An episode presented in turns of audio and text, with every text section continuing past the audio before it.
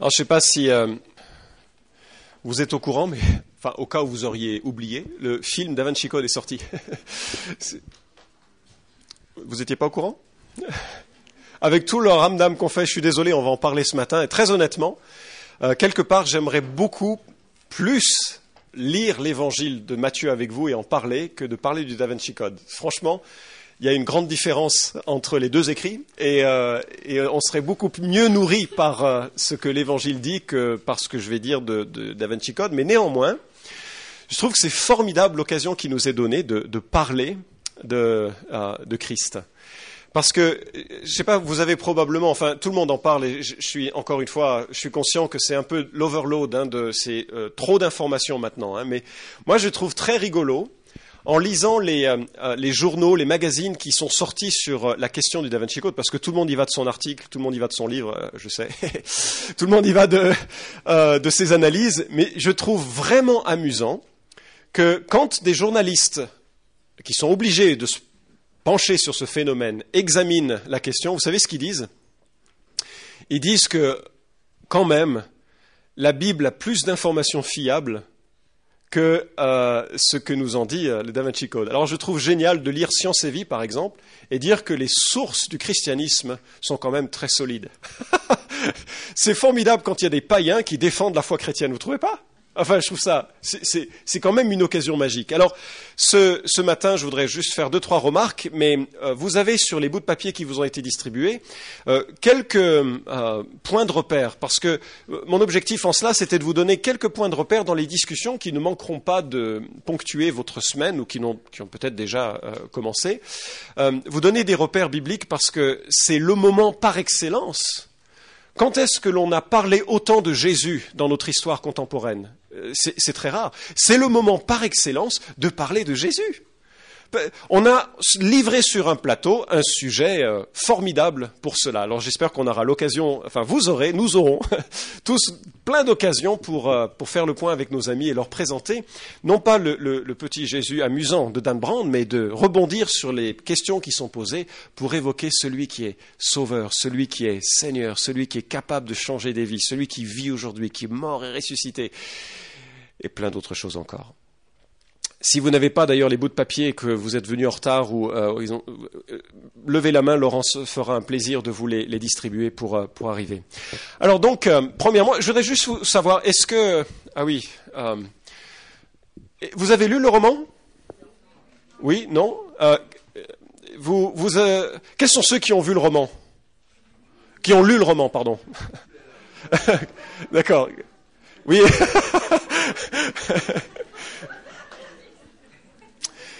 J'ai pris les notes hein, de tous ceux qui l'avaient lu. Hein. Euh, quels sont ceux qui ont vu le film? Vous avez vu le film? Nous, on l'a vu euh, jeudi soir.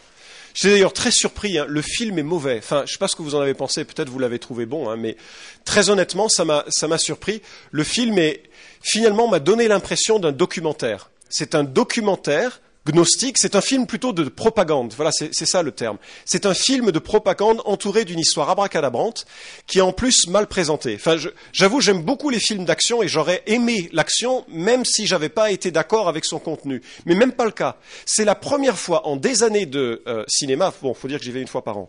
Mais c'est la première fois en des années de cinéma que je vois des gens sortir de la salle une demi-heure avant. C'est quand même rare. C'est quand même rare. C'était euh, euh, c'était surprenant, c'était surprenant. Bref, euh, il y a la première question qui est à poser, c'est de savoir est-ce que c'est un roman ou un documentaire? On vote?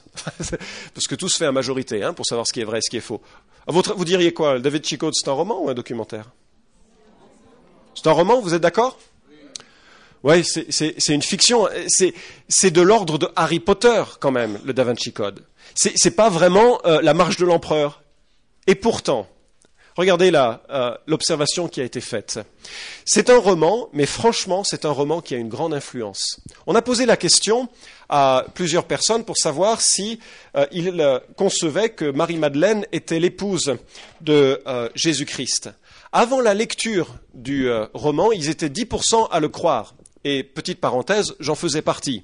Avant ma conversion, parce qu'il y avait des livres qui en parlaient qui m'avaient convaincu. Avant la lecture du roman, ils étaient 10%, après la lecture du roman, ils étaient 25% à le croire. Donc ce n'est pas, on dit que c'est un roman, mais moi quand je parle de Jésus dans la rue avec mes amis, ils disent, oui, mais est-ce que tu as lu le Da Vinci Code? Et les gens s'appuient sur ce qui est dit comme s'il y avait un savant mélange de vrai, qu'il fallait, euh, bien sûr, d'histoire romancée, mais qu'il fallait quand même prendre le temps d'éprouver ce qui était vrai. Un bon tiers des personnes en France pensent que le euh, livre est complètement faux. Un autre tiers pense que c'est plutôt faux. Mais il y a quand même 30%, un autre tiers qui pense que le roman est plutôt vrai. Et donc, quand on discute de ces questions, il faut savoir qu'il y a des gens qui disent ah, c'est quand même, euh, il y a quand même pas mal de choses euh, qui, sont, vraies. Alors, quelqu'un qui n'avait pas beaucoup de choses à faire de sa vie a compté 600 erreurs dans le Da Vinci Code. Je, je, ça m'intéresse pas trop de faire ce type de recherche, j'avoue, mais toujours est-il que ceux qui l'ont fait ont, ont, trouvé tout un tas d'erreurs, parfois bénignes hein, et parfois significatives. C'est des noms de rues à Paris, c'est ou des choses un petit peu plus graves.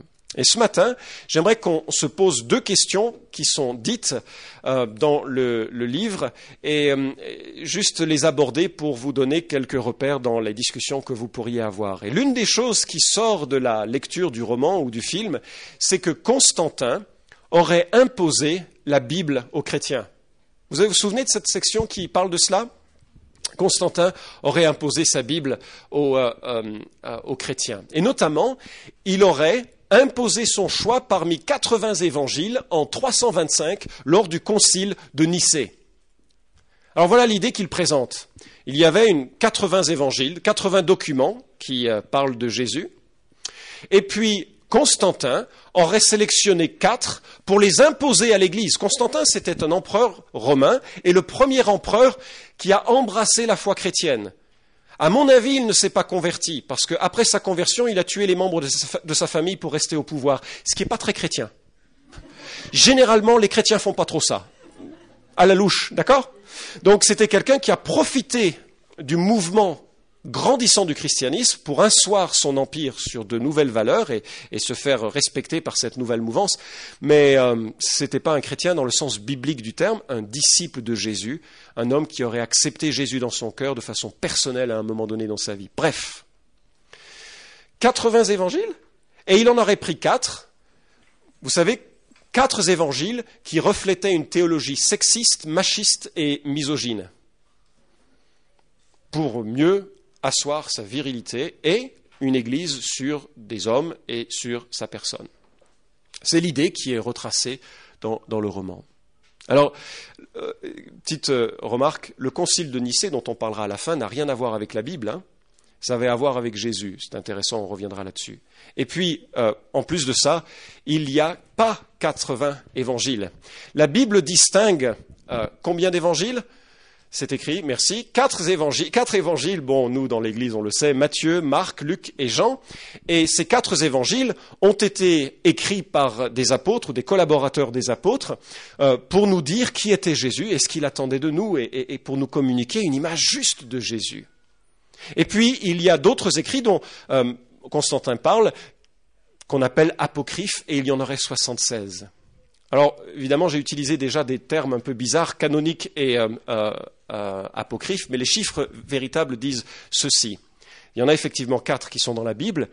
Au maximum, au maximum, si on rassemble tous les écrits secondaires au christianisme, vous en avez deux douzaines de faux évangiles ou d'évangiles apocryphes. Deux douzaines. La moitié d'entre eux, on ne sait même pas ce qu'ils contiennent. C'est-à-dire, par exemple, on ne savait pas ce que contenait l'évangile de Judas. On savait qu'il existait parce que Irénée, ce grand homme de la ville de Lyon, il était de Lyon. Vous saviez ça? C'est un, grand bonhomme, Irénée, à Lyon. Il y a plein de, eu des gens, il y a des églises formidables à Lyon. Bref, Irénée, au deuxième siècle, mentionne l'évangile de Judas et on ne savait pas ce qu'il était. Et puis on l'a découvert, il y a une vingtaine d'années, il a été restauré, il a été traduit et vous pouvez le retrouver maintenant sur Internet. Donc vous avez une douzaine d'évangiles au maximum disponibles. Vous faites une recherche Google et vous les trouverez. Et vous avez une douzaine d'évangiles apocryphes perdus. On sait seulement qu'ils ont existé un jour. On n'a aucune idée de ce qu'ils disaient. Bon, je vous ai probablement perdu avec des termes un peu techniques. Alors quand on parle d'évangile canonique, on parle de quoi? Le mot canonique fait penser à, à ceci, d'accord? Et c'est vrai que les jeunes pourraient dire les évangiles c'est canon. Mais ce n'est pas l'idée du mot canonique, d'accord? Mais c'est vrai qu'ils sont canons, ils sont formidables, ils sont extraordinaires. Mais l'idée du mot euh, euh, canonique, c'est associé au mot règle. Les évangiles canoniques sont des évangiles qui sont la règle pour les chrétiens. Ce sont ceux qui reflètent vraiment ce que les chrétiens croient. À l'inverse, les évangiles apocryphes, euh, vous avez ici un petit bébé sous une couette, apocryphes, ça veut dire caché. C'est-à-dire qu'ils ne méritent pas d'être mis en lumière. Ils sont sous la couette. C'est pas qu'ils étaient inconnus, c'est pas que les églises ont cherché à les brûler. En fait, leur contribution a été parfois reconnue. qui est-ce qui, dans cette église, met parfois des crèches à Noël? Je voudrais savoir. Je prends les noms. Pour savoir qui on va brûler pour hérésie. D'accord. Nous aussi, hein, d'ailleurs, hein, nous aussi. On met des crèches. C'était une blague, hein, juste au cas où les gens viendraient de l'extérieur comme ça. Les, euh, on brûle personne dans cette église, c'est assez rare.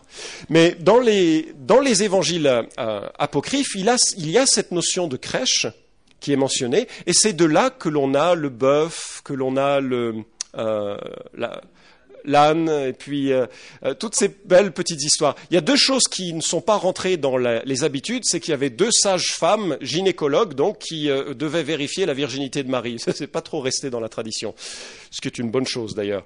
Mais les églises les lisaient. Elles faisaient partie de ce qui était mentionné, mais elles n'avaient pas le goût, la force de la vérité. C'était des histoires parallèles, intéressantes. Personne n'a voulu les détruire, simplement personne ne les a reconnus comme autre chose que des histoires intéressantes, sans plus. Et quand on, euh, regarde la Bible, on voit qu'il y, y en a quatre qui ont une autorité extraordinaire et qui évoquent Jésus comme nul autre ne peut le faire. Des gens qui ont vu Jésus ou qui se sont renseignés auprès de ceux qui ont vu Jésus. Matthieu et Jean étaient apôtres, Marc était le secrétaire de Pierre, et ce secrétaire a voyagé avec Pierre, et Pierre prêchait la vie de Jésus dans toutes les villes où il allait, et Marc prenait note, et c'est devenu l'évangile de Marc. Et vous en avez un autre comme Luc, qui était un collègue de l'apôtre Paul, qui était médecin aussi, et qui a consulté, interviewé des témoins oculaires pour constituer un évangile d'une grande précision et d'un grand intérêt. Il y en a quatre. Est-ce que les autres évangiles, la douzaine d'évangiles apocryphes, est-ce qu'ils peuvent être fiables? Absolument pas. Absolument pas. Et pour trois raisons. En plus du fait qu'ils n'ont pas été écrits par un apôtre. Hein. C'est-à-dire, les évangiles apocryphes sont des pseudépigraphes. Si vous retenez le nom et que vous le sortez dans une conversation, ça va en, jeter. Hein. Pseudépigraphes, ça veut dire qu'ils empruntent des noms, sont des faux, pour essayer de faire passer leur message un peu mieux. Ils disent, par exemple, l'évangile de Thomas, l'apôtre Thomas. Mais ce n'est pas Thomas qui a écrit euh, cet évangile, ça a été écrit bien longtemps après. Mais pour que c'est un, semblant d'autorité, ils utilisent un nom d'emprunt.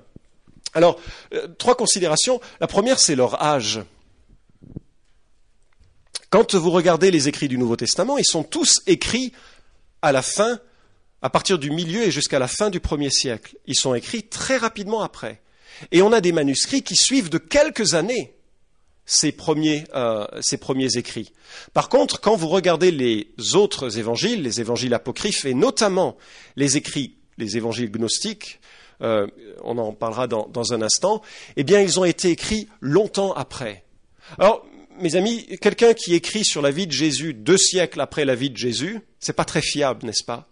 Et donc on, est en présence d'écrits qui sont plus des spéculations ou des, qui ont un, désir religieux, enfin de, de, documenter une nouvelle manière de voir la foi, de faire la promotion d'une autre religion. Ils ne sont pas fiables, ne serait-ce que par leur âge. Reviens en arrière un instant. Deux fois. Deuxième considération, c'est la dramatisation dont ils font l'objet. Il est question de Jésus. Enfin, ils disent des choses qui sont vraiment étranges. Je sais que le temps nous presse, mais on voit par exemple un récit où Jésus était enfant et il jouait sur le toit avec un de ses copains, et puis euh, euh, son copain tombe et meurt. Les parents ne sont pas contents. On les comprend. Et donc ils viennent gronder Jésus. Et Jésus saute du toit, il y a des hélices, enfin non, ça c'est pas ce que le texte dit, mais bref, il saute gentiment du toit, il survit à la chute, il arrive en bas, il ressuscite le gamin et dit, alors, c'est qui qui t'a poussé?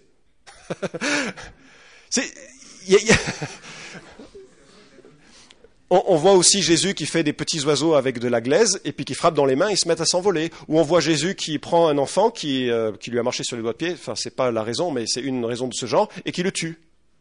On voit des choses vraiment, une dramatisation des événements qui les éloigne beaucoup de la noblesse et de la force de l'Évangile et également leur ligne éditoriale. Et ça, il y a un, côté un peu, humoristique, je trouve. Vous vous souvenez pourquoi Dan Brown fait dire que Constantin a imposé ces quatre évangiles? C'est pour des raisons euh, d'éloigner l'influence euh, misogyne. Enfin, c'est pour euh, justement imposer des évangiles misogynes. Cependant, j'aimerais vous lire une section de l'évangile de Thomas. Vous voulez bien? Voilà, merci. Je vais le faire. Vous m'auriez dit non, je l'aurais quand même fait de toute façon. Mais écoutez bien parce que c'est fascinant. Simon-Pierre dit que Marie sorte du milieu de nous, car les femmes ne sont pas dignes de la vie. Jésus dit, voici que je la guiderai afin de la faire mal, pour qu'elle devienne, elle aussi, un esprit vivant semblable à vous, les mâles. Car, toute femme qui se fera mal entrera dans le royaume des cieux. Mesdames, et je trouve qu'il y a un, humour euh, extraordinaire dans l'affirmation de Dan Brown parce que quelle différence avec les évangiles. On voit Jésus, le respect qu'il a pour les femmes dans une culture où, c'est vrai, parfois elles étaient mises à mal. La manière dont il soigne, relève, encourage des femmes. Même la plus grande nouvelle de tous les temps, celle sur laquelle le christianisme existe, la résurrection de Jésus, elle est confiée à qui? Pour la première fois À une femme, Marie-Madeleine. Cette nouvelle si extraordinaire est confiée à une femme qui révèle tout l'attachement, toute la, considération que Jésus avait pour cette femme et aussi pour euh, plusieurs d'entre elles envers qui il a, avec qui il a eu un, ou envers qui il a eu un ministère. Alors, non, les, les évangiles apocryphes sont vraiment pas fiables. Par contre, ceux de la Bible, ils sont fiables. Vous savez pourquoi? Parce que c'est Dieu qui les a écrits. De Timothée chapitre 3 verset 16 nous dit Toute écriture est inspirée de Dieu et utile pour, etc. J'ai dit quoi? Enfin, la Bible dit quoi? Toute écriture est inspirée de Dieu. En fait, littéralement, toute écriture est soufflée de Dieu. Dieu a soufflé l'écriture pour que nous puissions exactement savoir ce qu'il en était. On ne peut pas inventer Dieu, on ne peut que recevoir sa révélation. Beaucoup de gens créent des religions, beaucoup de gens créent des sectes, beaucoup de gens imaginent que Dieu est comme euh, ceci ou comme cela, mais en fait on a besoin que Dieu se révèle pour le connaître. Et il s'est révélé. La Bible est la parole de Dieu. Pierre dit ceci. Sachez vous-même qu'aucune prophétie de l'Écriture ne peut faire l'objet d'une interprétation particulière, car c'est poussé par le Saint-Esprit que des hommes ont parlé de la part de Dieu. Comme le vent dans des voiles, c'est poussé par le Saint-Esprit que des hommes ont parlé de la part de Dieu. Certes, lorsque Dieu a poussé ces gens, ces gens ont écrit avec leur, euh, leur euh, fibre. Quand vous lisez l'évangile de Marc, c'est un évangile speed, parce que Pierre, il était speed. C'est un homme d'action, Pierre. C'est un, un quelqu'un qui est, qui est rempli, qui est bouillonnant et son évangile, enfin écrit au travers de son secrétaire, Marc, l'évangile de Marc, il reflète cela. Euh, quand vous lisez Paul, vous sentez ce qui fait battre le cœur de Paul, la doctrine, le bien-être de l'Église. Quand vous lisez Jean, vous sentez l'importance de l'amour, l'importance de la vérité, l'importance de la lumière. Et quand vous lisez Luc, vous lisez les écrits d'un médecin. Parce que euh, son écrit est rempli de précisions historiques, on pourrait presque dire, ce serait exagéré par rapport à la notion actuelle, scientifique. Il est d'ailleurs le seul, c'est rigolo, quand il est question de la guérison d'une femme qui perdait du sang constamment, il est le seul à ne pas mentionner qu'elle avait dépensé tout son argent auprès des médecins. on sent que ça le gênait, ça le gênait. En sorte que quand nous lisons la Bible, nous lisons quelque chose qui est 100% humain et 100% divin. Dieu avait promis d'ailleurs, Jésus avait promis à ses disciples qu'il se souviendrait de tout ce qu'il avait dit. La promesse de Jean 14, 26 n'est pas faite pour les étudiants qui euh, s'inquiètent de ne pas se souvenir de leurs examens. Et j'ai entendu parfois des prières de ce genre. Seigneur, merci de nous rappeler euh, comme tu le promets en Jean 14, 26. Non, non. Jésus dit simplement que tout ce qu'il a dit à ses disciples, il saurait s'en souvenir pour pouvoir consigner par écrit ce qu'il en était. Alors les gens se disent, oui, d'accord, ok, les écrits, donc euh, Matthieu, Marc, Luc et Jean, les quatre évangiles, mais comment ça se fait, par exemple, qui a décidé que ces quatre-là seraient dans le Nouveau Testament et pas la première lettre de Clément, par exemple? Clément était un responsable d'église à Rome qui a écrit une lettre aux Corinthiens. Pourquoi celle-ci ne fait pas partie de la Bible? Mais en fait, trois critères ont prévalu pour euh, sélectionner ces, textes. La première chose, c'est que euh, l'auteur devait être reconnu en tant qu'apôtre ou en tant que collaborateur d'un apôtre. C'est-à-dire qu'il fallait que le gars qui écrit euh, ces choses-là ait vraiment de la, euh, du calibre. D'accord? Et euh, la deuxième chose qui était reconnue comme critère, c'est que la doctrine devait être compatible au reste. Heureusement que l'évangile de Thomas, bon, il n'existait pas, hein, mais celui que j'ai cité, cet évangile apocryphe, s'il avait existé du temps des apôtres, heureusement qu'il ne fait pas partie de la Bible. Vous imaginez? Vous imaginez un dimanche matin lire, bon, alors les femmes, il faut que vous deveniez des mâles pour rentrer dans le royaume de Dieu? C'est n'importe quoi. C'est au contraire à tout l'esprit de, l'écriture. Donc il y avait la, notion de compatibilité avec le reste, et puis il y avait euh, aussi la, euh, il fallait en sorte que les églises soient unanimes. Et tous ceux qui ont la moindre connaissance du fonctionnement des églises savent que pour que toutes les églises soient unanimes, on a vraiment un miracle. Et là, il fallait que les églises qui, sont, euh, qui étaient en Afrique du Nord, ou les églises qui étaient en Grèce, ou en, Italie, ou euh, en Palestine, que toutes ces églises-là soient d'accord pour dire, mais nous, en fait, dans notre cœur, on sait que l'évangile de Matthieu, ça vient de Dieu. Et toutes ces églises étaient unanimes. Elles étaient unanimes et elles avaient cette, euh, cette assurance que ça venait de Dieu, en sorte que c'était dans, dans la Bible. Quand on regarde les, auteurs du, les auteurs d'écrits du premier siècle, les deuxième et troisième siècle, donc les premiers leaders de l'Église, ils ont cité 36 289 fois le Nouveau Testament. J'ai fini de compter assez tard hier, il y a peut-être une erreur ou deux, mais euh, il n'y a que 11 phrases du Nouveau Testament qui n'étaient pas, qui n'ont pas été citées. Ça veut dire quoi?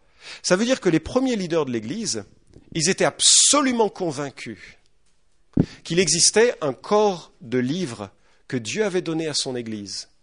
Et ils n'écrivaient pas de leur propre autorité, mais ils écrivaient en s'appuyant sur ce que Dieu avait donné. Le concile de Nicée, en plus, et c'est la dernière chose que je veux relever là-dessus, n'a rien à voir avec la détermination du nombre de livres dans la Bible.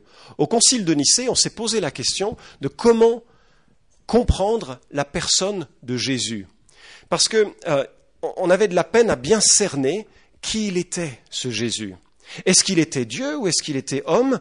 Est-ce qu'il, Et s'il était Dieu, il était comment Dieu? Alors, Constantin dit encore la chose suivante qui finalement reflète, euh, enfin dans le livre de Dan Brown, euh, on, retrouve l'idée que Jésus est finalement un homme, ce que la plupart des gens croient en France aujourd'hui. Seul un petit tiers, 25%, croient, oui, le petit quart finalement, croient que Jésus était comme la Bible le dit, homme et Dieu. Et au moment du concile de, Nicée, euh, la question s'était posée de savoir euh, comment il fallait le définir. Voici ce que Dan Brown dit dans son, euh, dans son roman. Sa divinité, je ne vous suis pas.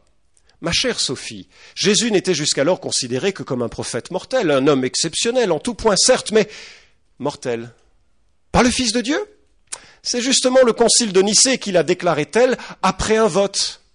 Vous êtes en train de me dire que la divinité de Jésus résulte d'un vote? Oui, et qui plus est, un vote assez serré. Un vote assez serré? Jésus serait Dieu grâce à un vote assez serré. Ce serait pas mal si on définissait la doctrine par vote. On vote dans cette église? Alors, qui pense que Jésus est Dieu? Enfin, historiquement, c'est pas du tout comme ceci que ça s'est produit. Il y avait 250 à 300 évêques qui se sont rassemblés dans la ville de Nicée.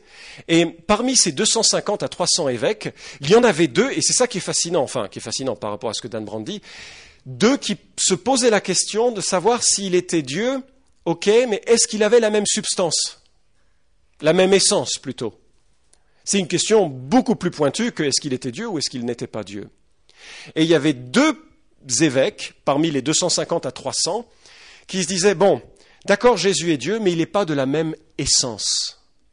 Vous appelez ça une courte majorité? Ça n'a rien à voir. C'était vraiment une question très très pointue. Bien sûr, euh, ce qui a emporté, c'est la notion juste que Jésus était de la même essence que le Père. Il avait pris une forme humaine, il s'était ajouté une nature, celle de son humanité, mais il était, il était euh, de même essence que le Père. Vous savez pourquoi? C'est euh, ridicule d'imaginer ceci. C'est ridicule tout ceci, mais c'est vraiment important que vous saisissiez.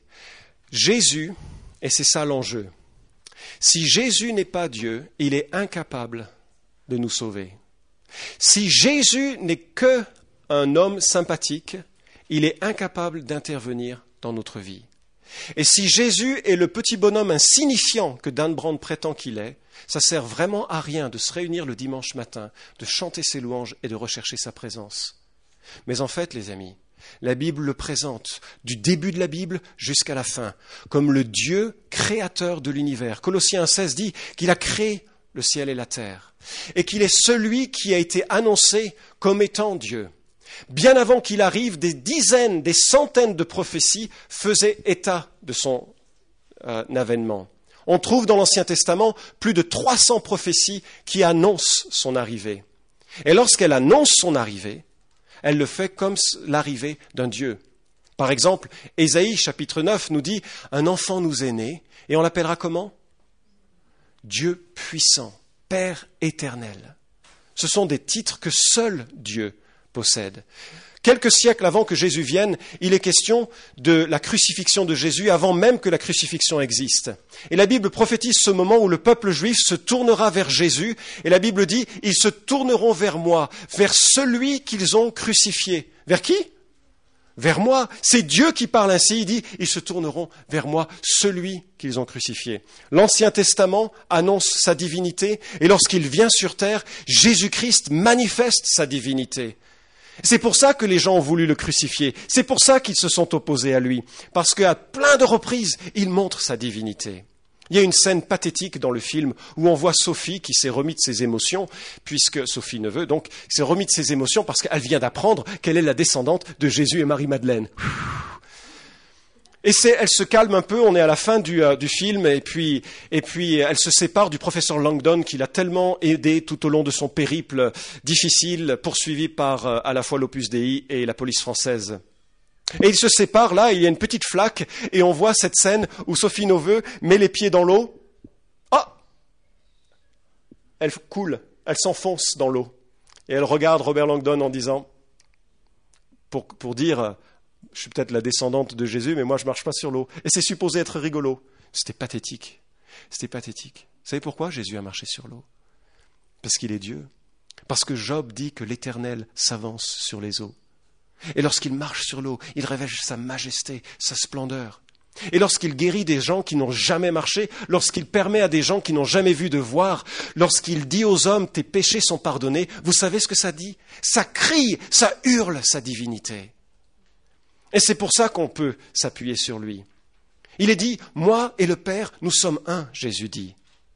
Il est l'envoyé de Dieu, le pont parfait entre Dieu et les hommes, parce qu'il est pleinement homme et pleinement Dieu. Et les apôtres ne se sont pas trompés, puisqu'ils parlent du grand Dieu et Sauveur, Jésus-Christ. Jésus n'est pas Dieu par un vote, Jésus n'est pas Dieu par encore moins un vote à une courte majorité, il est Dieu parce que, vous savez quoi? Parce qu'il est Dieu parce qu'il est Dieu. On lit juste un passage, il est mentionné sur, votre, euh, sur le petit bout de papier, 1 Jean chapitre 2 verset 23.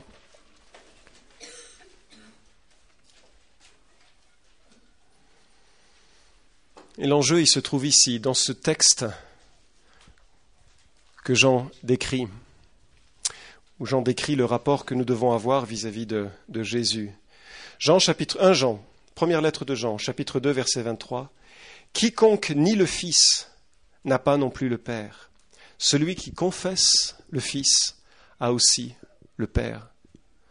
Chers amis, celui qui renie que Jésus est vraiment l'envoyé du Père, qu'il est vraiment Dieu le Fils venu parmi les hommes, il renie en cela même celui qui l'a envoyé, Dieu lui-même, Dieu le Père.